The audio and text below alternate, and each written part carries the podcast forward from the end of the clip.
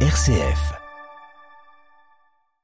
Elle sillonne la France pour raconter son histoire et son expérience accompagnée de ses parents. Fiona Loriol a vécu une aventure extraordinaire avec sa grand-mère centenaire et qu'elle raconte et qu'elle partage aujourd'hui à tous ceux qui veulent bien l'écouter, notamment dans un ouvrage. Bonjour Fiona. Bonjour. Merci d'être avec nous. Vous êtes accompagnée de votre papa et de votre maman, Thierry. Bonjour. Bonjour. Merci également euh, de nous faire le plaisir d'être avec nous. Vous faites une halte à Lyon dans votre périple puisque vous sillonnez la France à bord de votre, votre caravane, votre camion, euh, euh, pour raconter l'histoire que vous avez vécue avec votre grand-mère. Euh, C'était plus fort que vous de, de faire vivre encore et encore cette aventure? Alors en fait, rien n'était prévu, hein, mais c'est suite justement à la promesse que j'avais faite à ma grand-mère d'écrire l'histoire quand elle est partie dans son sommeil avec un super sourire. Et euh, le livre est sorti le 4 novembre 2021.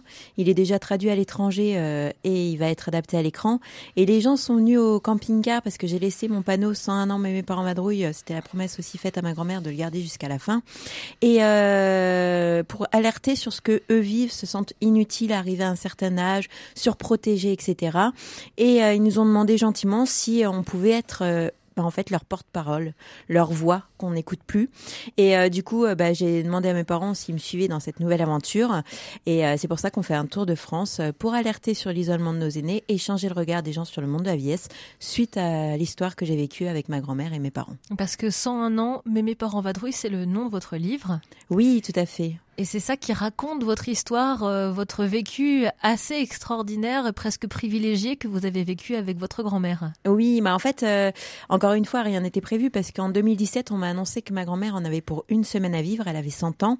Et euh, je me suis dit, si j'étais à sa place, est-ce que j'aimerais mourir seule loin de tout le monde? Ou être entourée de ma famille Et comme pour moi, c'était une évidence, je suis vite allée la chercher parce qu'on était à 500 km de différence. Déjà, Elle- la, la distance était là. C'est ça. Mais euh, il y avait pas que là qu'elle était la distance, c'est que ma grand-mère avait un fort caractère. Elle était italienne, donc née en Italie en 1917, arrivée en France à ses 35 ans en tant qu'émigrée et très sédentaire en région parisienne. Et euh, moi, je suis née en 1982. J'ai toujours voyagé avec mes parents. J'ai fait une quarantaine de pays. Je ne suis jamais allée à l'école. Ce sont mes parents qui m'ont instruite. Et avec ma grand-mère, on n'avait pas trop de liens. euh, et à mes 15 ans et 3 mois, elle a essayé de me marier au petit-fils de sa meilleure amie. Et quand j'ai refusé le mariage, elle m'a fermé la porte pendant plusieurs années. Et donc, euh, quand on m'a annoncé qu'elle en avait pour une semaine à ses 100 ans, effectivement, je suis allée la chercher. Et quand je suis arrivée, elle m'a dit, ma, c'est la vieille moche qui vient me chercher. Tout simplement parce que pour elle, être vieille fille à 35 ans, c'était pas normal. Et donc, je l'ai descendue en Vendée. Et c'est vraiment au bout de six mois à la remettre sur pied, à lui enlever un peu tous ses cachets. Il lui en restait plus que deux pour la tension. À lui faire reprendre du poids et à m'apercevoir qu'elle allait de mieux en mieux. Qu'un jour, quand je suis rentrée dans sa chambre et que je l'ai vue regarder le mur blanc d'un air complètement ailleurs, je me suis dit, mon Dieu, mais c'est ça la vieillesse? Attendre, tout simplement parce qu'on m'avait dit une semaine, ça fait six mois que je m'en occupe, que je la lève, que qu'on discute, qu'on joue aux cartes, mais qu'est-ce qu'il y a? Et c'est là que je lui ai proposé de partir en camping-car et que ma grand-mère m'a fait rire parce qu'elle m'a dit, Ma, c'est quoi un camping-car? Et donc j'ai expliqué et euh, je lui ai dit, mais avant toute chose, il faut que j'en parle à ma petite maman qui est fille unique. Et là, ma grand-mère m'a dit, Ma, je fais ce que je veux, c'est moi qui commande. et quand je suis allée voir ma petite maman, elle a été un peu réticente. Elle m'a dit, quoi, tu veux mettre ma mère dans ton vieux camping-car de 200 000 km qui est pas adapté, elle est incontinente avec son fauteuil roulant Mais tu y as réfléchi avant Et là, mon petit papa, euh, super soutien, m'a dit, oh, l'idée est pas mauvaise, hein. Mais euh, ça serait pas mal qu'on te suive avec notre fourgon aménagé vu qu'on a toujours voyagé ensemble. Et d'une, ça rassurera ta mère. Et de deux, bah, s'il y a un souci, on sera juste derrière. Et donc, c'est vrai qu'on va partir faire un test de 40 jours pour voir si ma grand-mère s'acclimate à son environnement. 40 jours quand même, c'est pas rien. Et oui, et euh, en fait, euh, les 40 jours vont partir de travers. hein. On va atteindre Lourdes puisque c'était un souhait de ma grand-mère. Mais on devait aller jusqu'en sur la côte d'Azur, on n'y sera pas allé parce qu'elle se casse le nez à 2 heures du mat au lac Salagou. 8 points de suture, il y a la grêle, elle croit au bombardement, etc. Donc tout part de travers et quand je la ramène à la maison, je me dis plus jamais elle va vouloir voyager. Et le lendemain matin au réveil, elle me fait, bah, ça y est, je suis assez reposée, c'est quand qu'on repart. Et on est reparti de janvier 2019 jusqu'à fin juin 2020. On a fait toute l'Espagne, elle a assisté à sa première semaine sainte, à son premier concert à ses 102 ans. On a fait le chemin de Saint-Jacques de Compostelle. Et je peux vous dire que tous les chemins sont pas adaptés au fauteuil roulant. Donc il a fallu tirer, pousser, suer. On est allé jusqu'au Portugal. On s'est retrouvé confiné dans un camp de réfugiés pandémiques en Espagne. Mais c'est vrai que plus je lui en montrais, plus elle s'émerveillait et plus elle revivait. Et du coup, quand elle est partie à ses 103 ans, 3 mois et 3 semaines dans son sommeil avec un super sourire et un air épanoui. Je me suis dit, c'est comme ça qu'on devrait tous partir. Et vous avez fait mentir euh, les pronostics et les, en tout cas, euh, ce que prédisaient les médecins Alors, comme dit mon petit papa, donc si tu veux répondre. Hein. Oui, en fait, elle était en SSR, donc c'est entre l'hôpital et l'EHPAD. Et euh, normalement, elle devait pas y rester trop longtemps, parce qu'on n'a pas le droit d'y rester plus de trois fois un mois. Donc ils nous ont aidés en la gardant, parce que ma femme a eu un cancer. Et au bout d'un moment, oui, effectivement, comme euh, ma belle-mère se sentait abandonnée, puis de toute façon, euh, vu qu'on n'avait pas trop de liens ensemble, euh, elle pensait même pas à nous. Et quand eux ont vu qu'elle en avait plus qu'une pour une semaine à vivre, ils nous ont dit faites quelque chose. Et bon, on est monté, ma fille l'a récupéré et, et, après il s'est passé ce qui s'est passé quoi. Incroyable. Mais mais vrai. Et personne n'aurait pu le prédire. Non, mais parce qu'en fait, encore une fois, elle a vécu. Bon, on se causait mal, euh, elle m'aimait pas. Euh, mon petit nom commençait par C et finissait par D, et euh, donc le fait de me voir et justement de voir une personne qu'elle aimait pas trop, il y avait un nouveau combat dans sa vie. Ensuite, quand ma fille a parlé de partir en camping-car, il y avait un nouveau défi dans sa vie. Quand on a fait les 40 jours, elle était certaine de revenir et de s'asseoir devant son mur et de d'être un peu le qu'elle était avant, quand elle est revenue, elle avait complètement changé. Et au lieu de m'appeler par euh, C elle m'a appelé par le brave homme. Donc, elle a changé complètement sa, sa façon de voir parce qu'il y avait un nouveau, il y avait un présent, il y avait un futur. Elle croyait en la vie. Elle a vu un homme tout nu, elle en a parlé pendant 15 jours à tous les gens qu'elle croisait.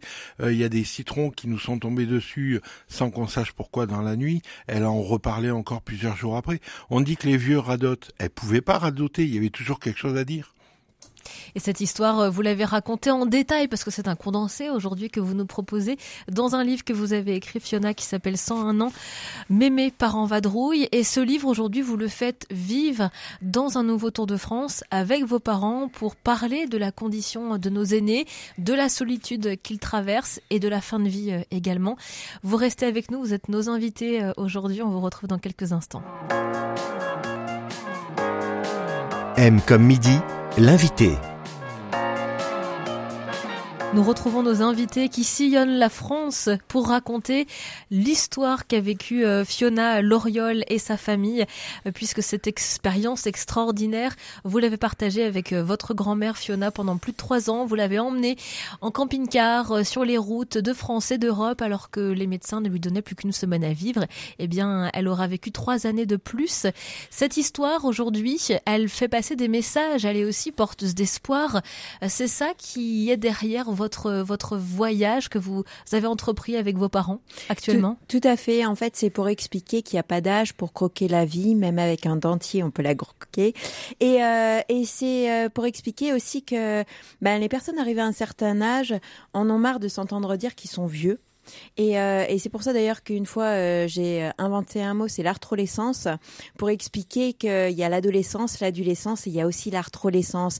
Et c'est pas parce qu'on prend de l'âge, c'est pas parce que on commence à se mouvoir avec une canne qu'on n'a pas envie d'adrénaline, qu'on n'a pas envie de, de se sentir utile, de se sentir faire partie de cette société. Et c'est de tout ça qu'on essaye de parler dans nos conférences, dans nos débats, dans nos échanges, euh, et d'expliquer aux jeunes que le rapport intergénérationnel est très important parce qu'on apprend énormément et que si on appréhende notre passé, on, peut mieux euh, appréhender notre futur tout simplement. Vous, vous avez appris à connaître finalement votre grand-mère tardivement? Tout à fait, puisque en fait, euh, pendant euh, 30 ans, on est passé l'une à côté de l'autre sans franchement essayer de se comprendre. Euh, elle avait une euh, lubie, c'était de me marier à tout prix. Bon, elle a gardé encore parce que pendant qu'on voyageait, elle a voulu me caser avec tous les hommes qu'on a croisés. Mais euh, en fait, bah, de discuter, j'ai mieux compris pourquoi, parce que à son époque, quand elle était toute jeune, la femme n'avait pas le droit de vote. Elle n'avait pas le droit d'utiliser l'argent, c'était soit le père, soit le frère, soit le mari. Donc comme elle me disait, hein, même si tu trouves un peu... Euh, un petit niais, c'est pas grave. Au moins, il sera là. euh. Et donc, euh, c'est vrai qu'en discutant, euh, en essayant de comprendre, euh, en comprenant qu'elle a dû faire la charité quand elle était euh, jeune en Italie, donc quémander de la farine, etc., que c'était pas toujours simple, et qu'elle me disait, je comprends pas, à l'heure actuelle, vous êtes toujours pressé euh, et vous dites toujours que vous n'avez pas le temps. Mais nous, avant, on lavait le linge à la rivière parce qu'on n'avait pas l'électricité, on n'avait pas l'eau courante, on travaillait 10-15 heures par jour dans des conditions inhumaines, on était envoyés dans des wagons à bestiaux, etc. pour travailler. Et pourtant, on trouvait le temps. Maintenant, vous n'avez plus qu'à appuyer sur un bouton pour mettre un lave-linge, un sèche-linge, euh, pour euh, tirer un robinet, etc. Euh, vous travaillez 30 à 35 heures par semaine, vous avez des RTT et pourtant vous dites que vous n'avez pas le temps. Bah, ça permet de réfléchir et de se poser la question est-ce qu'on passe pas à côté de l'essentiel en courant après le temps? Est-ce que votre histoire elle a inspiré euh, d'autres jeunes de votre génération avec leurs grands-parents? Alors, euh, non. Non, et puis on le déconseille fortement. Pourquoi? Parce que c'est alors financièrement, euh, on l'a fait avec 1000 euros par mois, donc c'est faisable. Euh, c'est surtout psychologiquement, comme elle a expliqué, elle a toujours voyagé. On s'est retrouvé en Afrique dans des situations pas croyables, en Asie pareil. Donc c'était pas un gros problème que de prendre la belle-mère, même si on s'entendait pas. Par contre, euh, pour une personne entre guillemets normale, ne pas aller en boîte de nuit, ne pas aller au restaurant, ne pas aller au coiffeur, ne pas aller, ne pas aller, ne pas aller pendant deux ans euh, et rester avec une personne âgée et discuter avec une personne âgée et changer la protection et j'en saute, ne pas dormir des fois parce qu'elle chantait toute la nuit, euh, c'est pas évident du tout. On le conseille pas. Si quelqu'un d'autre, je dis pas que ma fille est exceptionnelle, je dis juste que si quelqu'un d'autre a compris le système, trouve d'autres personnes qui l'accompagnent et peut le faire, bravo, félicitations, mais y faire attention parce qu'au départ, justement, des journalistes avaient mal expliqué, avaient dit que Fiona y était allée toute seule, et deux jeunes ont essayé, et heureusement, ça s'est bien terminé, mais au bout d'une semaine, ils sont rentrés vite fait. Donc non, ça s'improvise pas. Euh, là, c'était des conditions particulières. Et donc, elle a réussi à le faire. Par contre, ce qu'on dit, c'est que quelque chose de pas particulier et que tout le monde peut faire, c'est euh, pardonner quand on peut. C'est pas toujours évident à ses grands-parents ou à ses parents, mais aller embrasser son voisin au cas où, vérifier que parce qu'il y a la canicule, mais même en dehors de la canicule, et discuter avec son voisin et prendre le temps d'aller faire le marché avec lui. Et ça y est, vous y changez sa vie. Il y a une dame qui nous a expliqué, moi tous les week-ends dorénavant, j'amène des plats différents à ma mère. On, on part en Chine, j'y montre des diapos. On part en Afrique du Sud, j'y montre des diapos. Eh ben, vous me croyez ou vous me croyez pas, c'est la dame qui me le dit. Eh ben, elle voyage comme vous avec votre grand-mère. Mais bien sûr. Et Donc- ça, les gens ne prennent pas le temps de le faire. Aujourd'hui, on est dans un. Vous le disiez, on ne prend pas le temps. Et nos aînés euh, passent à la trappe. Alors, on prend pas le temps et on comprend pas. Les personnes âgées ont tendance à dire non non c'est bon t'as ta vie euh, occupe-toi de ta vie euh, c'est bon moi tout va bien. Or nous quand on a parlé avec eux on a vu plus de 100 000 personnes donc un petit peu quand même et quand on parle avec eux ils disent oui oui nous tout va bien. Mais bon si par hasard nos enfants venaient une fois de temps en temps en plus, si par hasard on nous méprisait pas tant, si en fait non tout va pas bien. Et donc euh, le problème aussi c'est de discuter. On aimerait qu'il y ait de l'intergénérationnel, que les jeunes essayent de comprendre les vieux et que les vieux essaient de comprendre les jeunes. Ça va dans les deux sens. Ça, exactement, absolument, parce que j'ai vu une fois dans un EHPAD un monsieur parler, mais j'ai j'ai dit mais comment vous parlez à cette dame? Elle travaille, elle a rien fait. Ah mais mon fils il m'a dit que je payais alors je pouvais. Mais d'où on sort là? Et donc euh, non, il y a, il y a justement le problème de dialogue qui s'est coupé au fur et à mesure, qui parce que il y a une municipalité qui m'a répondu non mais attendez, euh, nous on s'en occupe des personnes âgées, ils ont leur soupette et d'Eric, ça va. Bon, donc ça Si vous c'est fait suffisant. voilà. Et nous, on pense que c'est pas suffisant. On pense qu'il y a d'Eric, effectivement, c'est peut-être bien, j'en sais rien. Il n'y a pas que des d'ailleurs. Il y a plein d'autres choses. mais à la a- radio aussi. hein. Voilà. Mais il y a des dames qui nous ont dit, euh, je voudrais faire un tour en montgolfière à 97 ans, je voudrais danser autre chose que du bal musette, je voudrais jouer à autre chose qu'à la belote, je voudrais, et donc, ils veulent continuer à vivre comme tout le monde. Alors vous, vous justement, vous, vous sillonnez la France pour euh, essayer de faire éveiller et réveiller les consciences sur la problématique euh, de nos aînés, sur comment créer ce dialogue intergénérationnel. Aujourd'hui, vous êtes à Lyon jusqu'à dimanche. Euh, Qu'est-ce que vous allez faire? Qui est-ce que vous allez rencontrer ici? Alors euh, déjà hier, on a rencontré euh, la- les élus, tous les élus hein, de Lyon. Euh, Aujourd'hui, on est attendu ce soir à 17h à chez Dadi, donc dans le 4e arrondissement. Et demain, un café intergénérationnel. c'est euh, ça. Avec euh, justement, je vais montrer des photos de ma grand-mère au départ quand j'ai récupéré, et après au fur et à mesure en racontant des anecdotes croustillantes. Et demain, euh, on est attendu euh, à, dans le 8e arrondissement à la mairie, dans la salle des mariages, à 15h ou 15h30, je me rappelle plus exactement. Votre prochaine destination, c'est Valence? C'est ça. Et, et voilà, c'est à peu près à chaque fois le- euh, la même boucle que vous proposez, c'est-à-dire que vous rencontrez euh, les élus sur place. On, on vous, en tout cas, on vous donne la parole. Alors oui, et en même temps, euh, ça dépend des endroits, puisque à Cannes, on était installé devant les fameuses marches de Cannes. Euh, on a rencontré des élus, euh, mais prends la parole. hein. Ou Brad Pitt et Pat Matterson, là où je sais plus comment, ils n'ont pas eu le droit d'y aller avec leur camping-car. Et Robert nous, oui. Pattinson. Donc non, on a des bons moments dans nos balades aussi. Mais euh, alors quand on a démarré, on s'attendait à rien. On a juste parlé parce qu'on nous a demandé de parler. Maintenant, on va aller à l'Assemblée nationale pour essayer d'expliquer qu'il faut parler des personnes âgées, mais dans les deux sens, comme on a dit, qu'il faut mais réapprendre à se comprendre et non pas à se diviser parce qu'on a besoin ensemble de se comprendre. Et donc on va aller à l'Assemblée nationale pour donner quelques idées. Euh, Il y a Monsieur le ministre qui, on a un rendez-vous téléphonique le 23 mai euh, pour essayer pareil de passer le message. Euh, C'est monté crescendo, on s'y attendait pas. Les journalistes ont eu l'intelligence ou la bonté ou je ne sais pas, mais de suivre un petit peu et de voir ce qui se passait et de se dire, ben tiens, si au lieu de parler toujours de notre pays comme un pays dépotoir ou comme un pays malheureux, etc., on montrait qu'il y a des bonnes choses, des bonnes initiatives et qu'on essaie de s'occuper de nos aînés, de nos arthrolescents, comme elle dit. Et c'est pour ça qu'on a dû créer une page Facebook. C'est 101 ans mais mes parents vadrouillent. Parce que plus on a d'abonnés, plus on peut démontrer que le sujet touche vraiment tout le monde. Et on a deux évêques qui nous suivent, Monseigneur Jacquelin et Monseigneur Michel à Valence. Merci beaucoup à, à tous les trois d'être venus puisque votre maman est aussi présente. On ne l'a pas entendue au micro, mais elle est bien avec vous et elle vous soutient.